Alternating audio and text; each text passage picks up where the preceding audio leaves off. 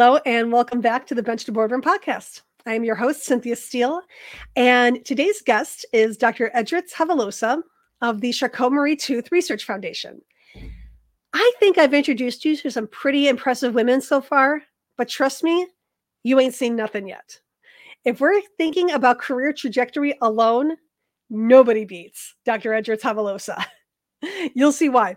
Um, she came originally from the Philippines and then moved with her family first to Michigan and then to Arizona, where she did her undergraduate degree in neuroscience and then moved on to get her PhD in neuroscience uh, at Stanford University. Edritz is considered, or at the time, she was considered a first generation low income or FLI student. And we talk about how that's important and why a sense of community was very important to her as she was pursuing her undergraduate degree and eventually her PhD. Um, after she graduated, she actually started working very quickly in the nonprofit sector. Uh, she spent a few years at the Muscular Dystrophy Association, and it seems like she took on a different job almost every year she was there, working in clinical research, working in database research, and then finally moving on to more like a portfolio management role, which altogether prepared her to become now the chief scientific officer at the Charcot Marie Tooth Research Foundation. But as you'll hear, Edritz is very deliberate about her career choices. And she took some time really to think about whether or not this was a role that she wanted, whether or not this was a role that she felt uh, she would be a good fit for. And at the end of the day, by asking for help and explaining early on what her shortcomings in this particular role would be, she ended up getting more than she even hoped for in this new position. And it's really a, a very remarkable story. Hers is hers is a, a story I'm looking forward to watching as time goes on because she is not done by any stretch. I I look forward to seeing what she does next. But for now, here's my interview with Dr. Edritz Javelosa.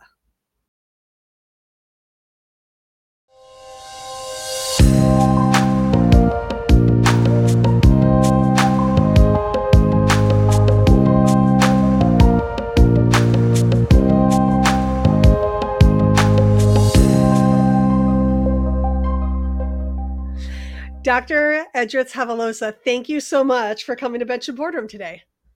Thank you, Dr. Steele, for having me here. And, you know, this is very exciting. I'm excited. I, I'm so excited too because I I only know peripherally about your organization through a friend who has a grant through you guys. And so I'm looking forward to talking to you about your journey. Uh, we can talk some disease state, and then um, if there's anybody listening who is interested in applying for one of your grants, you know, maybe we could talk about that too. Yeah, yeah, definitely. So, um, yeah, let's go ahead. yeah, yeah, let us know. Introduce yourself. Um, so my name is Edritz Javelosa.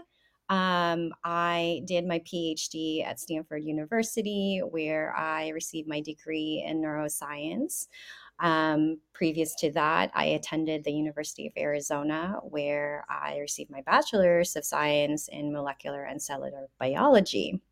Um, going outside a little bit of science, I was uh, born in the Philippines. I lived there for almost 14 years and you know my i think my immigrant immigrant story has just kind of brought me to the us and that's kind of really where my educational um, journey uh, started. And so lived in michigan right after the us first experience in snow and you know having a, a white very cold christmas. But you know, nonetheless, it was still exciting. Mm-hmm. Um, and then after two years, my family and I moved to Arizona, where I did the rest of high school and attended a university. And then um, was very motivated by some of my professors and realized, you know, how I wanted to stay in in science and um, wanted to know how can I become a professor? Yeah. Wow. and, and, yeah, and so that's kind of where my educational uh, journey also started at the University of Arizona, mm-hmm. um, wanting to, you know, do more exploration in science and understanding the biology. Um, as we all know, biology is so complicated, but which which is what makes it great. Mm-hmm. Um, and so that eventually led me to a summer um, internship at Stanford University um, in the neuroscience department. And, you know, in, initially at that summer, um, worked on neurodegeneration. And so I had such a great experience, um, not only you know with the science, but also having the type of support that I had during that summer. Um, I think was probably the biggest factor in pursuing uh, graduate school. Hmm.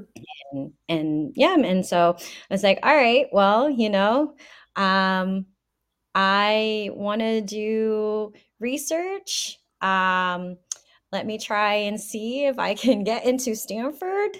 Uh, and one story after the other, uh, here I am. Amazing. I'm still in California, uh, now working for a nonprofit organization um, that is focused on CMT, which stands for Charcot-Marie Tooth.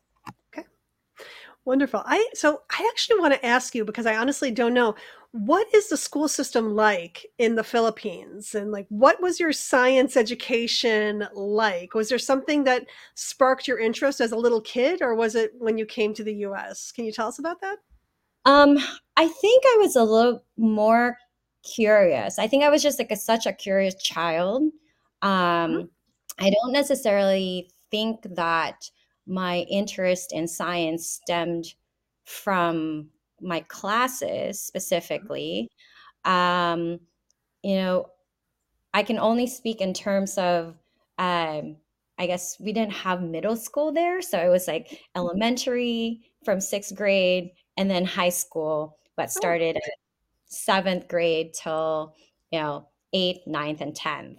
Hmm. I, I don't know if that has changed. Um, it might have, but I'm not sure but the way our classes were um, structured there is mm-hmm. that the students actually don't move classrooms. So that was that was nice. We just stayed and then the teachers would come in.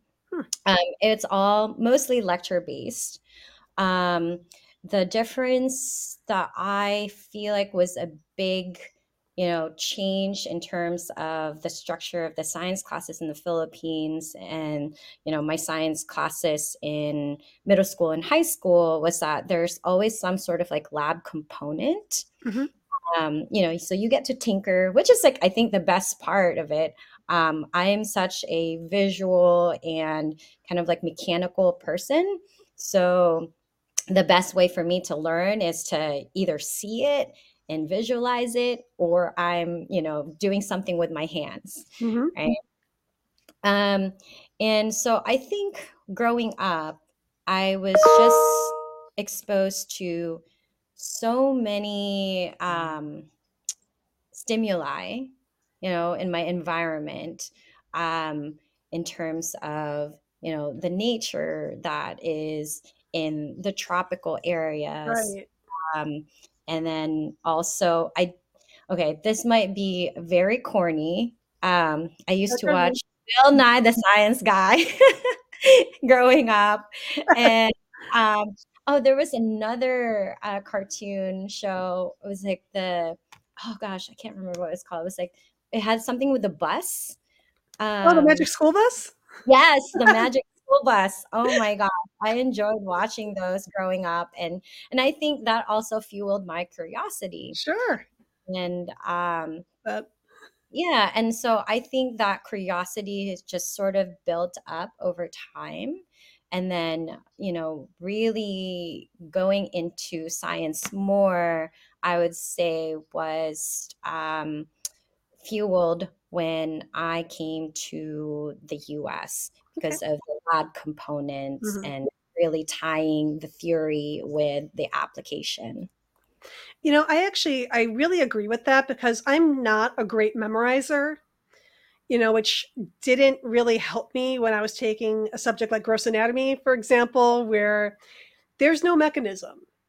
Just Yeah. this is the structure and this is what it does and this is where it's located. And, you know, without that context, it was incredibly difficult for me. And as PhDs, as scientists, we're not taught to just memorize things using, you know, um, using acronyms or using any sort of uh, devices, you know, um, all the different ways that they used to memorize, like the brachial plexus, for example, you know, they had all these crazy, you know, sayings that they used to use. And I mean, I want to see the context. I want to see how it fits in. And um, it was really in grad school when I started to really appreciate that because you know we would for example we would learn about the MAP kinase cascade. You know maybe that morning i just learned about you know ERK and and JNK and those, all those pathways.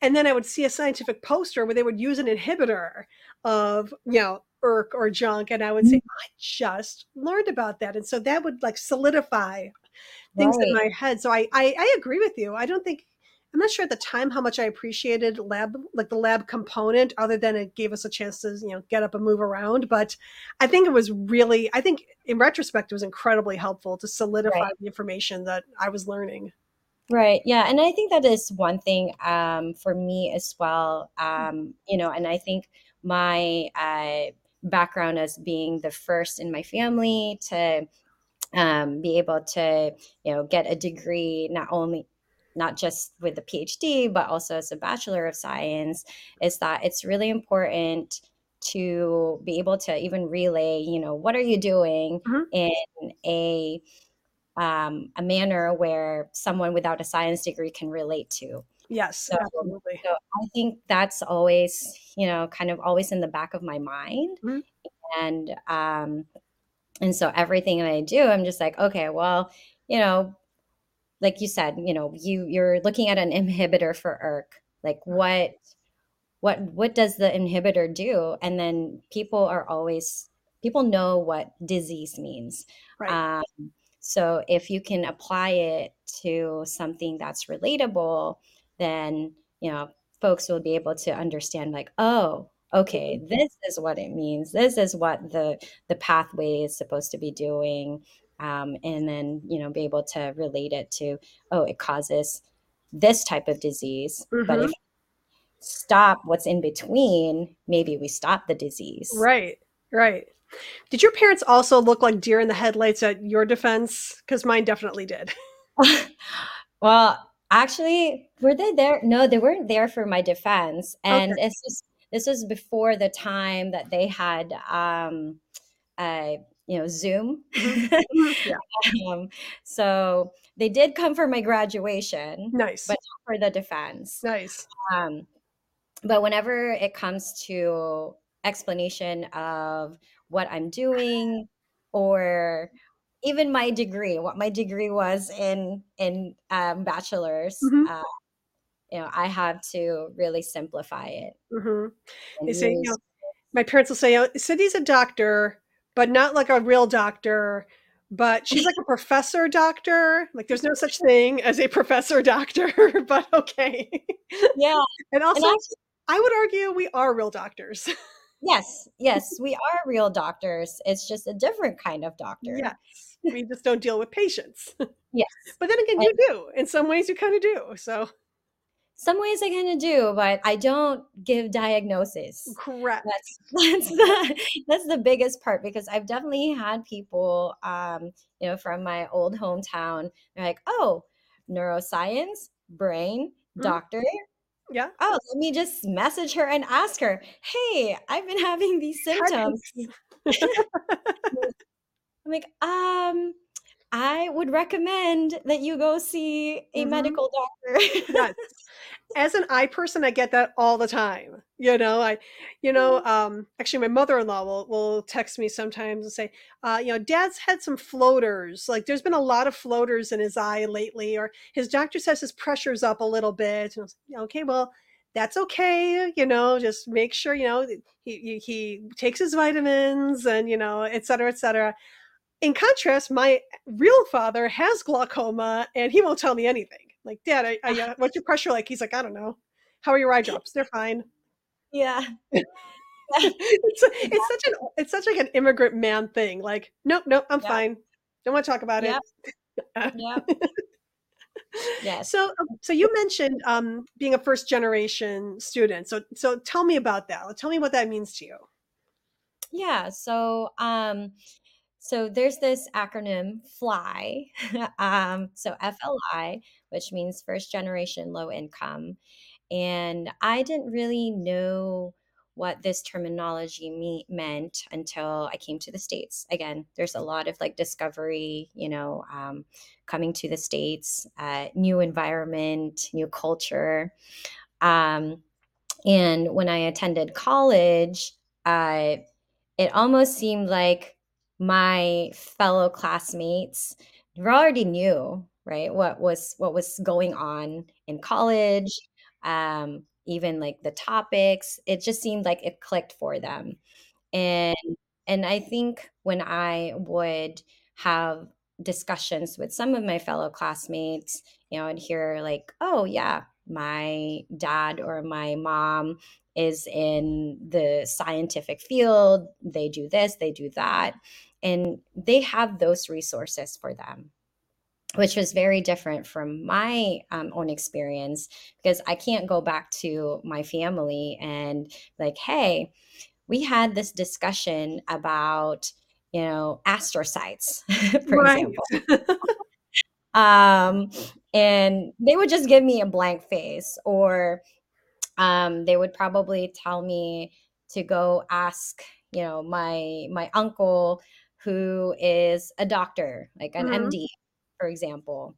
Um, and so I think I found myself, you know, there's definitely like this struggle as I continue to pursue um, higher education. But I also understood that, um, you know, I just have to be resourceful um, in in other ways so that I can get the type of support that I need that I don't necessarily have at home. Sure.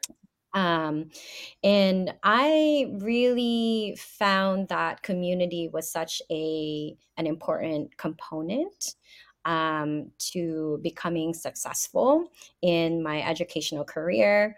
Um, I was fortunate enough that during my time at the University of Arizona, that I came across the McNair program Mm-hmm. And uh, so the McNair program is actually a, a national program. Um, it, different institutions do have to apply for grants um, for for for this type of program, and uh, it helps. Uh, undergraduate students to continue pursuing higher education, specifically in you know PhD programs. Mm. Um, and I think that was really a pivotal point when I, you know, wanted to go into research um, because at I think it was the first time I ever set foot in a lab, you know, I was a part of this program. And um, and then I think no, back it up. I'm sorry. I that that is completely false because I did get a summer internship before I started the McNair program. Mm-hmm. And um, I that first summer internship did help me get into the McNair program because it kind of backs up, you know, my interest in pursuing research. Sure.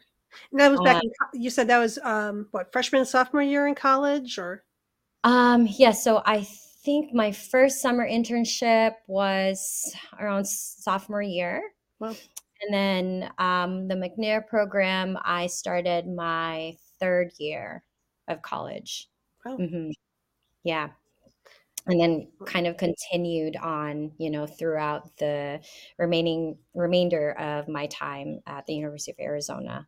And yeah, and, and actually, um, because the McNair program, they provide you funding for the summer when you're doing research work.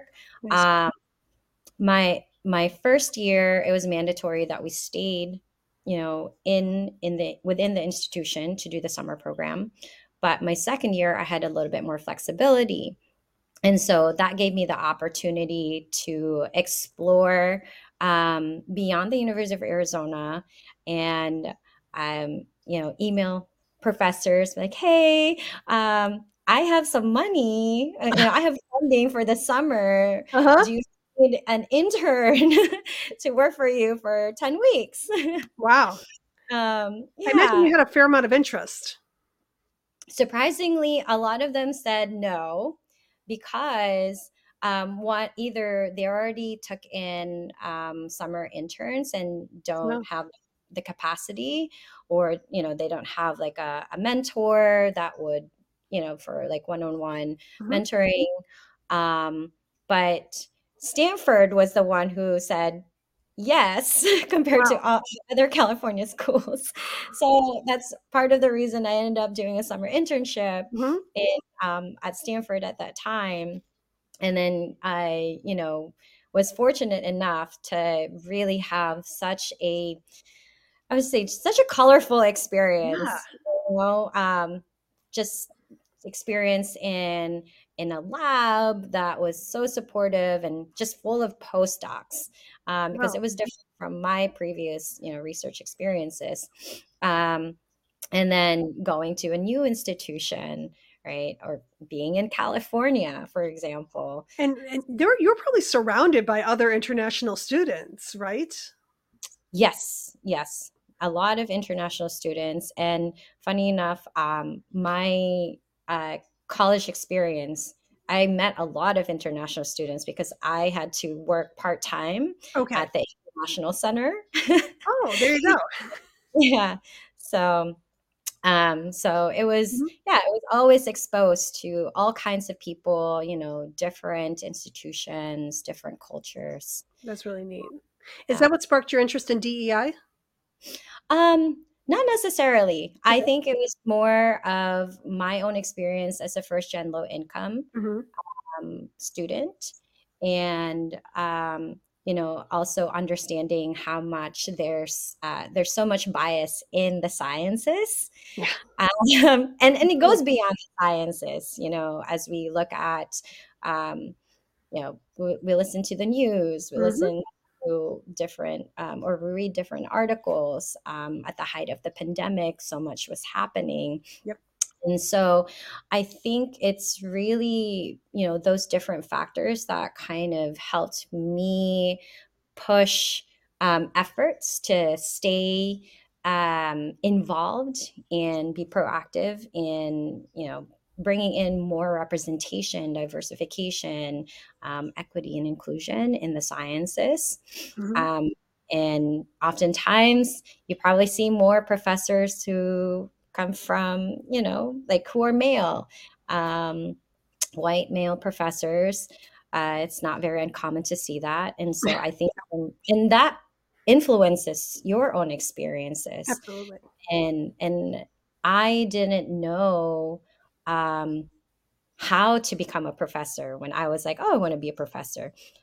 But my initial thinking at that time, I was like, oh, but I don't look like any of them. There's only a few female professors. And yeah.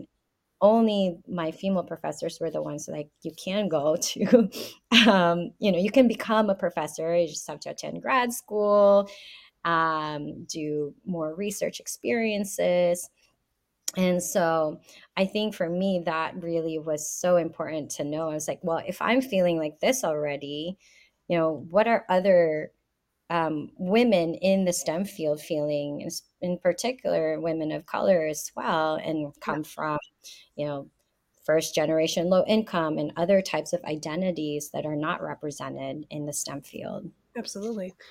I think that's so important. Um, I just had a conversation very recently with some colleagues, and it was the previous episode that came out before this one, where we actually did mention how companies like the concept of DEI. And it's almost like, um, you know, this month is um, you know, Black Awareness Month, and then June is Pride Month, and they they kind of drape themselves in that just for that one month. You know, like there's rainbow flags everywhere, but July 1st comes and you know they're gone.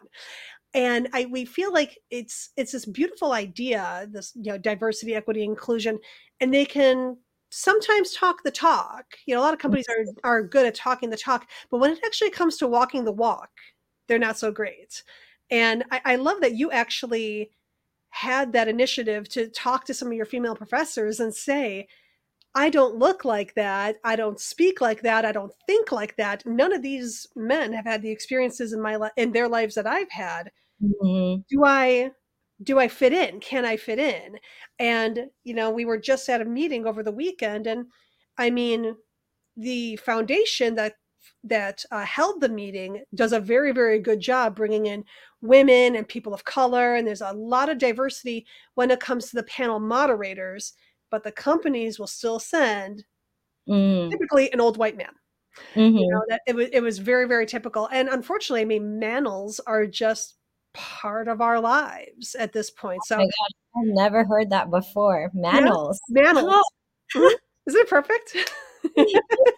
it's so sad. But and, and one of my friends actually said to me, I didn't even notice it until you said something because Yeah. we're just so used to it. So Mhm. Mm-hmm. I love knowing that there are people like you out there, and there's pe- there's others who really do try to advocate, and certainly something that I try to do here at the podcast is to say you can come from anywhere, you can start from anywhere. We all start in this like very small space you know we're mm-hmm. just we're just tinkering in the lab we're subbing slides we're learning how to slice brain tissue or whatever it may be you know but eventually you you can grow and you can expand and if you have the right people behind you then that that can definitely make a huge difference. So it doesn't matter if you grow up thinking you're going to become a vice president of a company someday. Most of the vice presidents did not think that that's what they were going to do when they when they first started out. So I think that I, I think it's great that that was also um, your experience, and you actually looked ahead and thought, you know, can I actually do this? Yeah, and and I think that's maybe just, you know, part of personal experience um, incorporated into the scientific journey Sure. where moving from one country to a whole nother country where I didn't know what to expect. Sure. Um, I only knew what America was like based on, you know, movies uh, and what what to expect. Um, so you know, Mhm. it's it's so different, right? And then sometimes it's it's just a matter of putting yourself out there Mhm. um, to really understand whether you're able to do this or not. You you quickly learn some of the things that you don't like. At least that's how it works for me. It's easier for me to identify what doesn't work versus what works. Because again like i'm so curious. I i love to learn. I'm always wanting to like know what's happening here what's happening there. Yeah. sometimes it's hard to narrow down. So yeah. So like research trial and errors. Hmm And you know, I think it's important to also emphasize that there are pe- you you can ask. You know, there Mhm. are people who you can talk to, and you know, when you find people that you can trust, you can share these questions, these concerns with whether it be a mentor, um, a mother or father figure, or just a friend. You Right. know, because we're we're all having these same thoughts, we're all having these same feelings. You know, and so you don't have to deal with it alone. I guess is what I'm trying to say. Yes, yes, and then it goes back again to having that community that's Yeah. really important. Um, and I'm trying to think of the word that was used when I was in grad school, your hype crew. Yeah, so you, it's Oh, important like to find your hype crew. Yes. Yes. Yeah. Actually, I, I love that, Edritz, because I, I mentioned that to some graduate students that I was talking to uh, recently. I said, you know, you, you've got to find, you have to have that friend. You know, we all have at least a couple of friends who will say, like, yeah, you've got this. You know, yes, you should apply because you are qualified and you are awesome, and they would be so lucky to have you. You, yeah, I like that. You, you need everyone needs a hype crew. Yes, definitely. And and you just said um, you know, you should apply because you're qualified. And I think it kind of goes back to DEI as well, is that um, and and they've done studies with this too, where women would look at an application and um, if they don't fit all of the boxes yes. they don't apply. But with men you know they just go for it. Right? So i think you know Yeah. for for my own personal experience sometimes i do get the hesitation as well but then i remember I'm like why why am i hesitating I Mhm. don't necessarily have to have all of the qualifications met. You know, it's rather more of the journey that you take right, and versus not getting it because you didn't put yourself out there. Absolutely. Yeah. That's actually why I so far have only interviewed women because our journeys are totally different and how we are encouraged or discouraged and how we are pushed or not pushed is completely different from a man's perspective. And in large part, it, it does have to do in some ways with society. It has something to do with, you know, the way we're brought up. But, you know, I, I also feel like there's other considerations like, you know, will I still be able to be a good provider, you know, a, a, a good mother, a good wife, a good sibling, a good friend. You know, we we we take on so much um, care work in a way, and that always comes into consideration whenever you're applying for a new job or something that's very intensive. Not only does that imposter syndrome kind of creep in and say, you know, you're you may not be qualified for this job, but on top of that, you know, maybe you look at a job that's 50% travel. Well, you're thinking of what who's going to take care of my pets, who's going to take care of my kids. God, in some ways, who's going to take care of my husband? you know what I mean? I, so there's always, I guess, in a, in a way, our our way of thinking. It, it, it seems to me like it's more complex. There's always more ways, more things that we think about as we're entering a new um, sphere, a new era in our lives. You know, Right. And so many dimensions yeah, and yeah, different um, factors that we have to include. Um, so yes, it's never just like one th- uh, one narrow thinking. It's right. like, okay, what, would- what would happen if I do this? What would happen to that? Do Mhm, I have this experience? How right. can I, you know, relate my current experience now to what they're asking for? Yeah, totally. So I ask everyone this question, and I'm going to ask you as well. I'm very curious about your answer. When you were at Stanford and you're you're getting your PhD, what was your this is too this this is too much. I'm done. I don't want to do this anymore. What was your give it all up and run away fantasy job? Um, oh, was my give it all up runaway fantasy job. Um, Like I was know, going to go make cupcakes. Like you know, friends of mine were going to open coffee shops. You know, and things like that. You know what I mean? There's only one person I've talked to who has said, I've just always wanted to be a chemist. And I say, okay, that's oh, that's incredibly boring. so actually, um, so I got into um rock climbing, Mhm. more into rock climbing, especially outdoor rock climbing while in graduate school. And I would probably say, yeah, if I could have been, you know, like an, a guide or something as a Yeah, instructor, I think that would have been such a great um, alternative, yeah, I would say.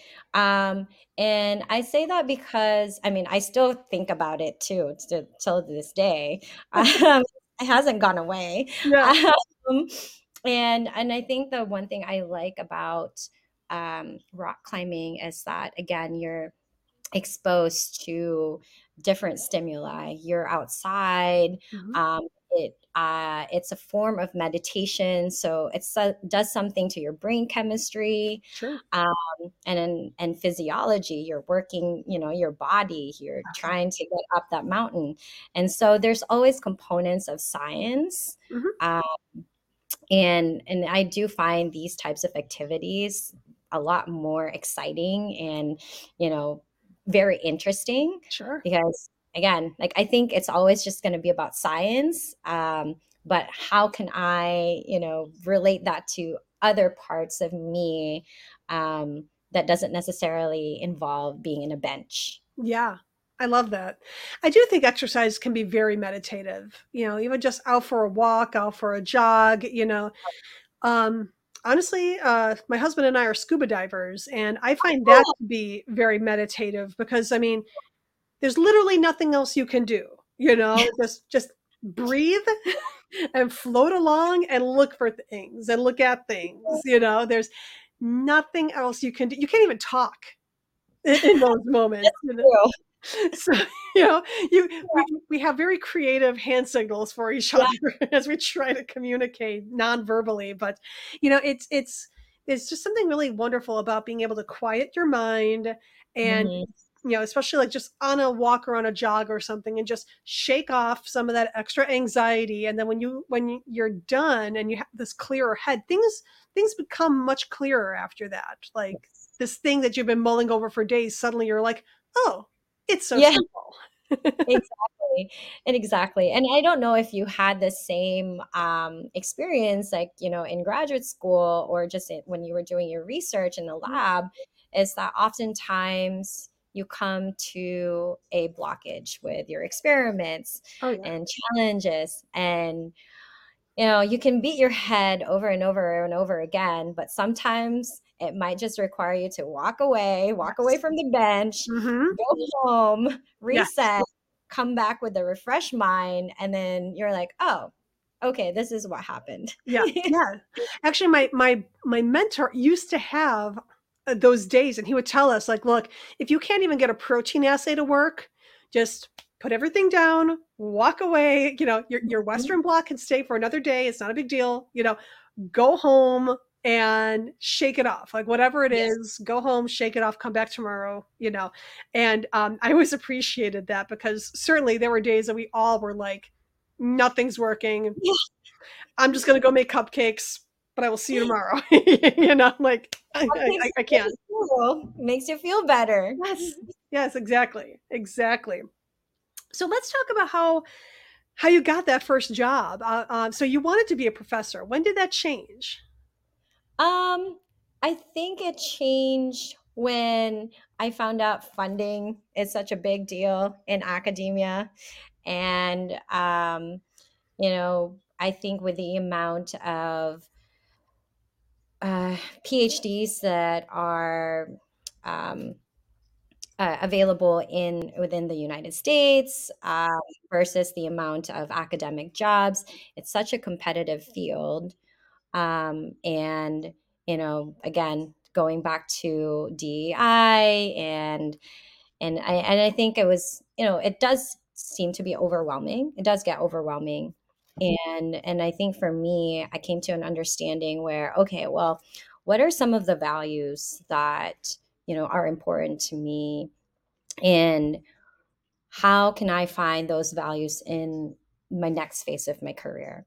And understanding that I don't necessarily have to mentor in an academic space, uh, be able to do science outside of um, an academic institution, and you know also still create impact.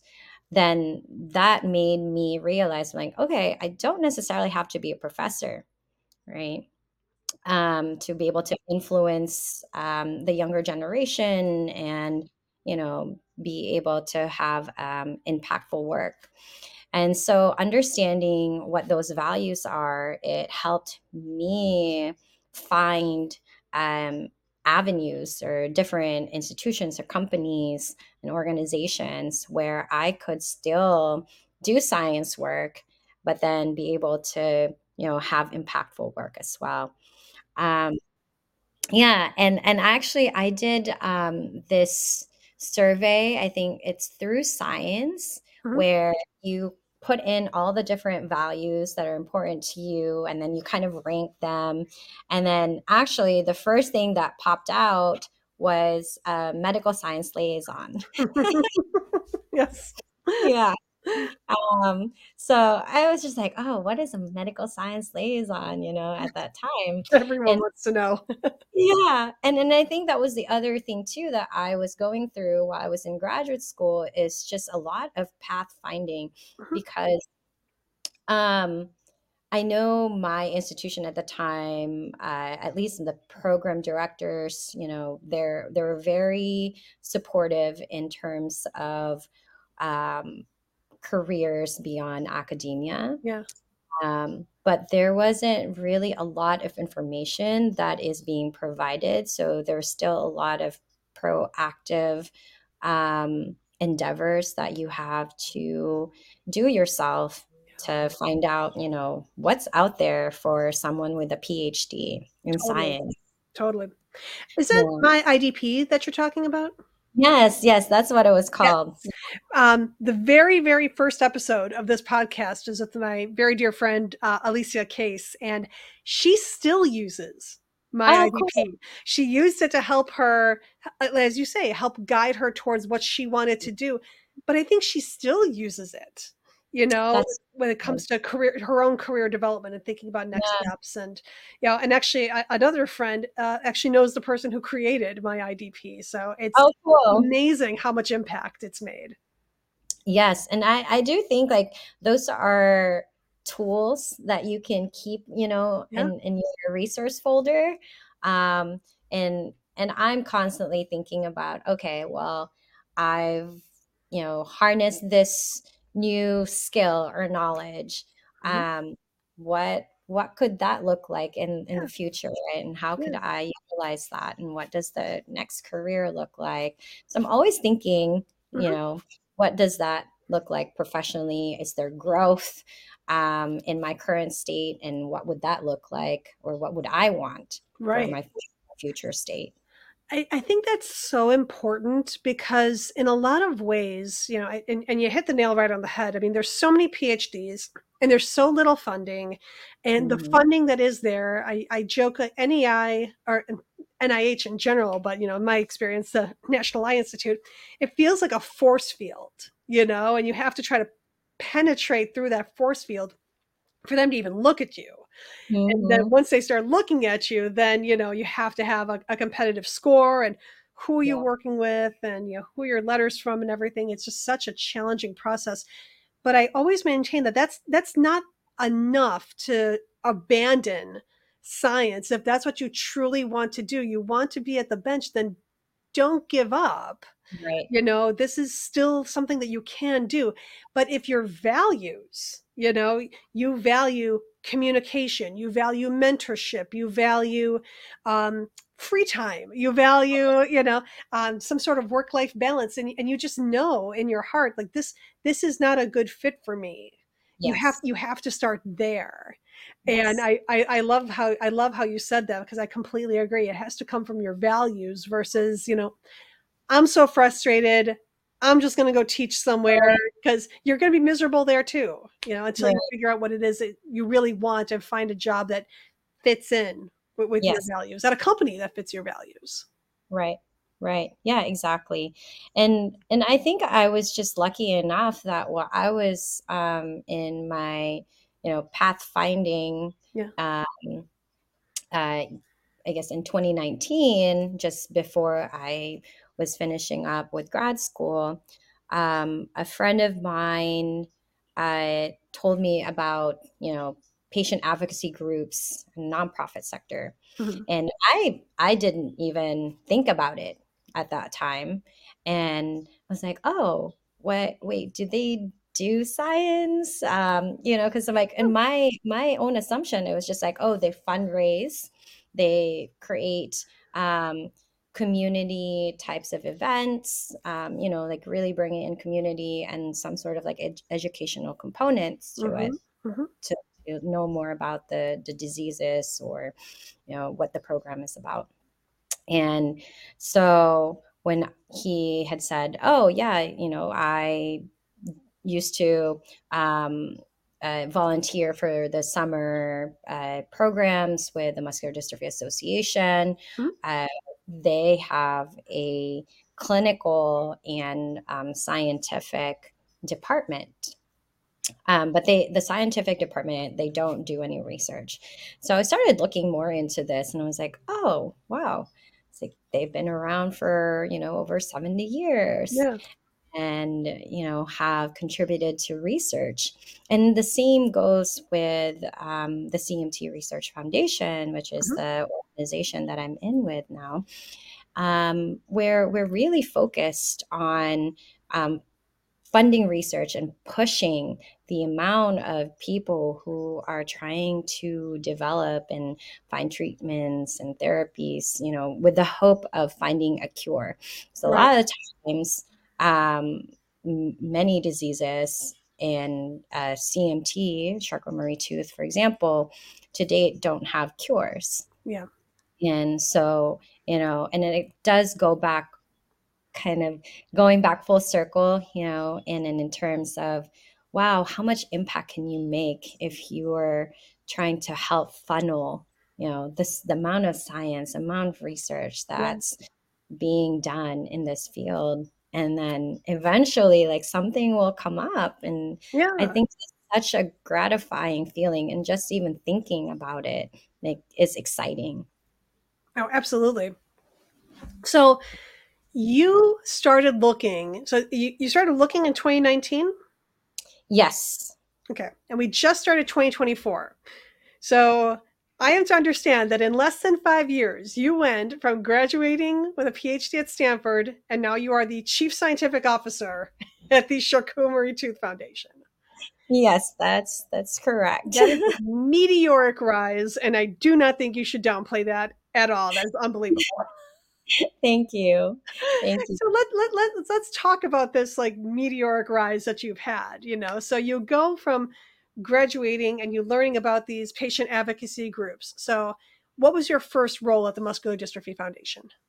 Um, so I actually uh, worked with the clinical research group. Okay. Um, and so what that entailed, um, and then mind you, I started in October of 2019, mm-hmm. and then pandemic hit in 20 early 2020 yeah talk about timing yes um, and so i was the regional director for the um, like northern california uh, pacific northwest and pacific northwest and alaska was also part of my region but you know we didn't have a clinic at that time um, in alaska mm-hmm. and so there was a lot of um, relationships with KOLs. So yeah. it's very, very similar to medical science liaisons. Actually. Yes, that that in and of itself, I want to I want to linger on that point for a second because so many people they hear about the MSL role. It is a phenomenal role if you can get it. Um, challenging does present its challenges, but it's a wonderful job opportunity. It's a wonderful career to have. Mm-hmm. But you are the first person to talk about an MSL like role in the nonprofit sector. Yes. And so I just want to emphasize that that there may be opportunities like this in regions where maybe our listeners haven't even thought about yet. Yes. Yeah, and and I think there are some distinct features mm-hmm. between mm-hmm you know my role then at mda versus what an msl actually really does there's a lot of similarities where you know there's kol relationships mm-hmm. um, the difference with my role at the time is that i wasn't necessarily talking about um, you know uh, results or analysis of the drug because we didn't develop drugs sure right and and I wasn't in the the research department at that time either. Um, so it was really closely, you know, um, talking to the KOLs in terms of like what are their needs, what's happening mm-hmm. within mm-hmm. the organization, how can we collaborate and help each other, um, what are some of the needs of the patients as well, because those are um, sites where they have MDA clinics. Okay. Yeah.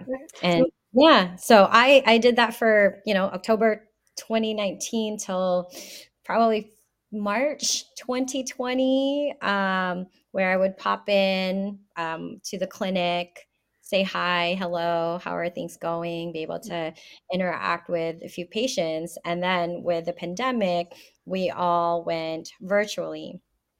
Um, so that also I you know cause some reorganization of the the the the organization um and i had oh gosh i think i had nine people at that time who was working with me okay and with the pandemic I ended up having, I think, one person. Yeah. yeah. you know, travel based roles kind of fell apart when we couldn't go anywhere anymore. Yeah. And and that was the hard part with a lot of foundations and nonprofits is Mhm. because, you know, a lot of the fundraising it was in person. Yeah. And so there was a lot of pivot in, you know, how can we come up with novel ways to do this virtually and still be able to make money so then we can keep funding the programs that we're already doing. Mhm. Yep. And so eventually, you know, I was the regional director. Then I went to the research um, department, actually. So I went to the science department and I worked for one year, about a year, um, in uh, developing, kind of help develop our database, our, our data hub. Um, and really putting some more infrastructure there.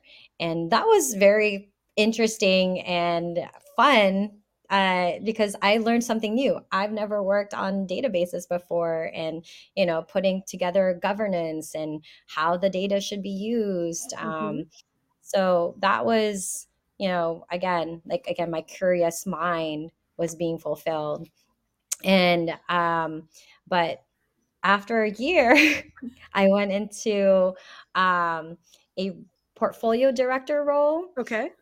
um, um, partly because our, our portfolio director at that time had uh, moved on to a different organization.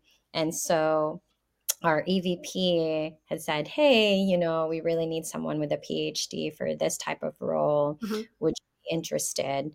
And I think for me, what was so interesting about it was that you'd be able to um, follow the science a little bit more closely because these are projects that the organizations um, have funded already. And then, you know, you also get to experience um, like grant management, uh, what would happen, the process when um, applicants are sending in their proposals. So I think it was such a cool thing to be entrenched in in the sciences and the research without having to do the research myself. know, right? So that was exciting. Yeah. And then that all of that experience actually as a research portfolio director really helped um, funnel, you know, the in the transition to my current position. Um, I before I had left um, the Muscular Dystrophy Associ- Association, I was already collaborating and you know working with CMT Research Foundation. While I was with MDA, we were able to do a co-funding um, for a project, and you know that time really helped me get to know the folks at CMT Research Foundation. And um, when their CSO left, uh, he was he was he was so nice such a such a great person and Mhm. also scientist and did a lot for the foundation and he you know emailed me personally and had said um, that he was going to a different organization um, and then the cso role is available um, Wow. and yeah, and I mean at that time, and I think going back to, you know, um, to imposter syndrome, and knowing that I've only have this much experience under my belt, Yeah. I don't know if I'm capable of doing this, right? Um, and I didn't apply right away. I didn't apply for the position right away, and it wasn't until probably two months after he had sent that email that I reached out to the CEO. Um, and I had asked her, you know, just out of curiosity, um, if they found a CSO. And for me, it was genuinely wanting to, oh, it would be great to meet them, you know, talk about different collaborations while I Sure. was with MDA. And uh, she responded, no, they haven't. Um, if I knew someone who would be a good fit, to let her know. Mhm. I was at a conference at that time, so I wasn't able to respond right away. And then I had um, I I see a follow up email asking if I was interested by any chance. Mm-hmm.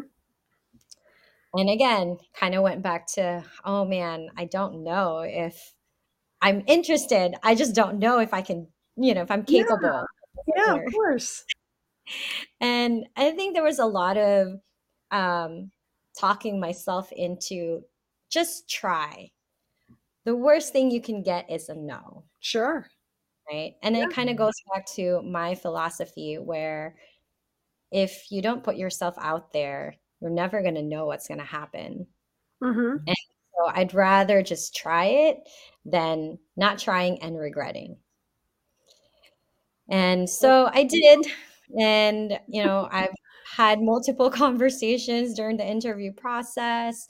Um, I was very candid in terms of, you know, I'm young. I still have a lot of experiences that I need to learn. Yeah. And, you know, this would be a huge learning curve for me if I take on this role. Mm-hmm. As long as you're comfortable with that, then I think it'll be okay. And so, you know, since the day I've started, um, I've had tremendous support. Um, and and my CEO actually gave me this amazing gift. Um, I've never had it happen to me before, um, where she provided uh, an executive coach oh, for me. Wow. Yeah. And and funny enough, because like my friends and I were just talking about, oh yeah, like there's my um someone in our group like had an executive coach and it was amazing. And I'm just like, oh, that would be so cool to have. And mm-hmm. then, mm-hmm. you know, eventually my my CEO, my boss was like, well, I hope you see this as a gift uh-huh. I was just like, oh my gosh, yes. Thank you so much. This is amazing. So what is, so what is an executive coach? Describe describe what this person does for you. So we usually try to, you know, um, identify goals okay. for the week and and I can't uh, I think we meet every we met every bi-weekly. I believe we met bi-weekly. Mm-hmm. And um, you know, she just guides me in the thinking process. Um, you know, why am I doing this? Do mm-hmm. I understand what the goals are? Do people who are involved in this project or um, you know tasks know what they're doing and what the expectations are? Um, how to communicate with different groups of people? Yeah. Uh, you know, um, as simple as like, um, for example, sending an email um, to to get people to be accountable, mm-hmm. right?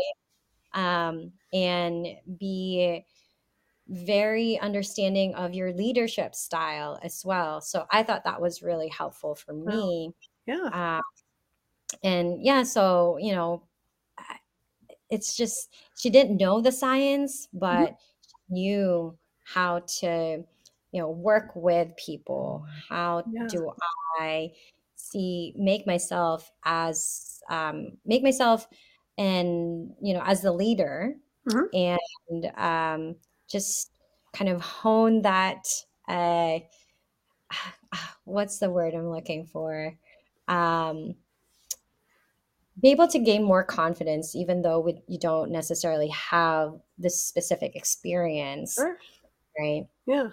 And so and tying that into my leadership style. So there's like specific words that you know we would use that would feel comfortable for me because sometimes i'm like ah oh, that doesn't really sound like me. And, oh, energy.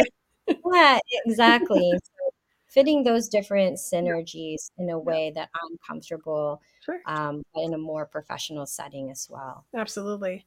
So I there's there's so much about this story that I absolutely love, and I think um, I guess my my, my first question is between the time that you were originally approached about this role and then the second time you're approached for this role and eventually you're going through the interview process um, what were you what were you thinking about you know as you were thinking about this role besides can i do this you know um i guess what were some of your other considerations as you thought about moving from this you know this one role at one foundation to this major leadership role in another organization what were you thinking about yeah um i think support was really a big deal for me and then mm-hmm. i think that's why i was very candid yeah. um interview phase um, because also for me with the mda you know we were a much larger organization mm-hmm. while cmt research foundation is smaller it's newer but they have a lot going on too you know and so i think understanding that if i took on you know if i take on this role would I have the type of support that I would need? Yeah. Because research is such a big component, if not the, you know, the the component yeah. research foundation. Sure. Yeah. You know, I, and I think that's really, really important because I think especially especially as students and as postdocs, we always feel like we have to have the answer. You know, and I would tell people all the time, it's okay if you don't know the answer. And, I, and when I was an MSL, I would tell sales reps this all the time. If you don't know, tell them you don't know. You can find a more eloquent or fun way to say it, whatever your style is, but it's perfectly fine to say, I'm not sure. Let me get my MSL to contact you, or, you know, I'll get somebody at the company to find a paper or something. Find that find that resource for you. And it's okay. And as somebody who started a, a new job full time at the beginning of this year and something very, very different for me, um, I ask all the time. You know, oh. and I, I have no problem telling people I'm still new. What does that acronym mean? Or what what is the appropriate process for this or for this? You know, because you know, once you dive into the science, then that's kind of like the comfort zone, right? But it's everything else that's built around it that can seem so intimidating. And so I, I love that you were just you're that you're very candid. Like I'm young, you're very, very young. I have no experience in this role.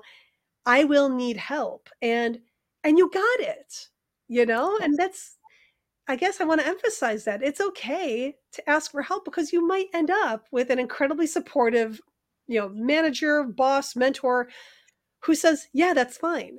We will yes. help you. We will take care of you and bring you along, you know? Yeah. Because otherwise, exactly. otherwise, if you had said yes and didn't say, Yeah, yeah, I need help, I mean, maybe you would have still gotten it, but there are there are alternate universes where you would have been miserable because you would have just been completely overwhelmed, right? Yes, exactly. I love that you asked for I love that you led with that and and you took your time to think about it, you know. And my negotiation class, they always said, don't, if you need to walk away, you need to step out of the room, you need to, and I, that always gives me palpitations, you mm, know. yeah. I have, I have such FOMO, you know. no, I can't walk away because what if, you know? But but you did, and you gave it a lot of thought, and I and I absolutely love that. That's wonderful. And yeah, and I still do that with everything that I do yeah. to this day. Um, I I would say um, when it comes to professional um, the professional side of me, mm-hmm. I take a lot of time in processing, but and then and then I'm trying to incorporate that as well with you know the the the personal um, uh, aspects of my life as well. Sure, it's like really just processing through everything. Try to be introspective. Mm-hmm um, and you know going back for a walk for example like you said yep. just stepping mm-hmm. out stepping out for for a minute or two yeah. and, and breathe throughout the process as well.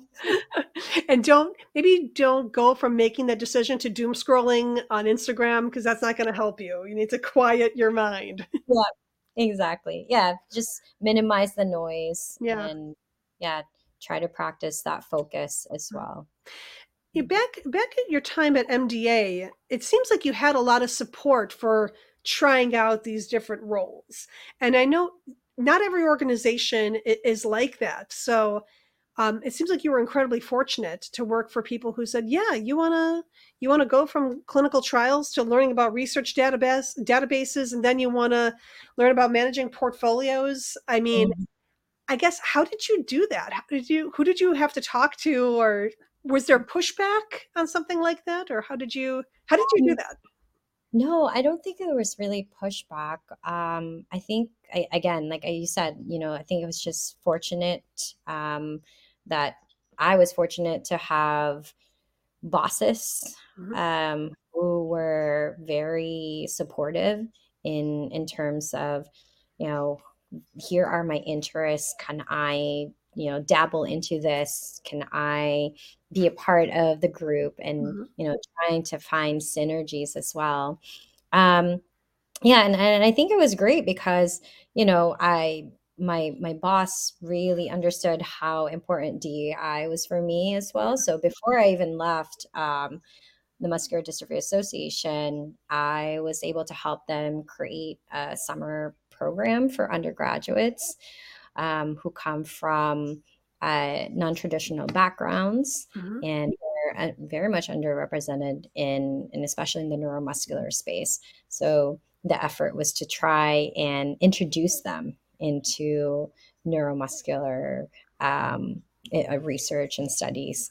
And so last summer was the the pilot, and, I mm-hmm. think it went well. Wonderful. Uh, so they yeah and then they're continuing to do the the program so i was happy about that you know um and and and i think that what makes a group and company um, very supportive or in terms of you know offer some of the the great values mm-hmm. because mm-hmm. they're open to seeing your growth yeah. right? Yeah. Not necessarily it's just about like what they want. Um, and and you know with cmt research foundation not even having to ask for it you know my boss gave me a, an executive coach amazing. which was amazing yeah That's- and i think there's just so much value in that and then you can go so much further mm-hmm. um, you know with with the connections that you have with your colleagues or your own professional career, personal career. Um, and that's something that I, I think I will always look for whenever, you know, whatever is in the near future for me. Right. Yeah, you uh you are so far from retirement. I think you're gonna you're gonna take over the world at some point. I don't know about take over the world, but to, you know, do something impactful. That's always Surgeon my... General of the United States. How about that? You'll end up with an MD at some point. Actually, um, I was um, bouncing off ideas with my friend last night, mm-hmm. and then I was just like, "Oh, you know what would be so good for for travelers?" Um, so, other thing that I'm really into is traveling. Yeah. Um, uh, backpacking type of traveling, very minimal and and so i told her i was like you know from my own experience it would be great if we had this kind of service. I think it would just make it so much easier for the travelers. And then she said how are you going to make money? I was like oh i didn't even think about that part. You know? It was more for like the ease of the traveler yeah. and not necessarily um trying to create a um, like how i'm going to be able to fund this or make profit out of it. And so I think my mind is always like thinking about the impact 1st mm-hmm. versus, you know, monetary components of it. I love that. So so in the last couple minutes that we have, I, I want to ask you, since earlier in this interview we talked about your hype crew. So out of curiosity, what if you could be somebody else's hype crew? So say mm-hmm. there is there are some young first generation low income students who might be listening to this right now and they're thinking wow maybe i you know, I'm, I'm feeling pretty inspired you know maybe maybe i should consider you know a job in industry can you be that young ladies hype crew? What would you what would you say, or what do you say to students who need a little little boost? Yeah, so I think what was, you know, would be very helpful from my own experience. Again, um, just use this as an example. Uh, be proactive. Don't limit yourself um, just because you don't check all of the boxes. I think it's always good to understand what works for you and find what is the best fit for you. Um, understanding, again, going back to the values versus, oh, this was not great because I had to work from, you know, 5 to 10 p.m., right? Um, so understanding needs and values versus wants. Um, and then also ask for help. Uh, it's so important and having those kinds of conversations because you'll never know um, the other person and what their experiences were like Amen. and you know unless you have those conversations and you might actually be able to connect and learn from their own experiences as well.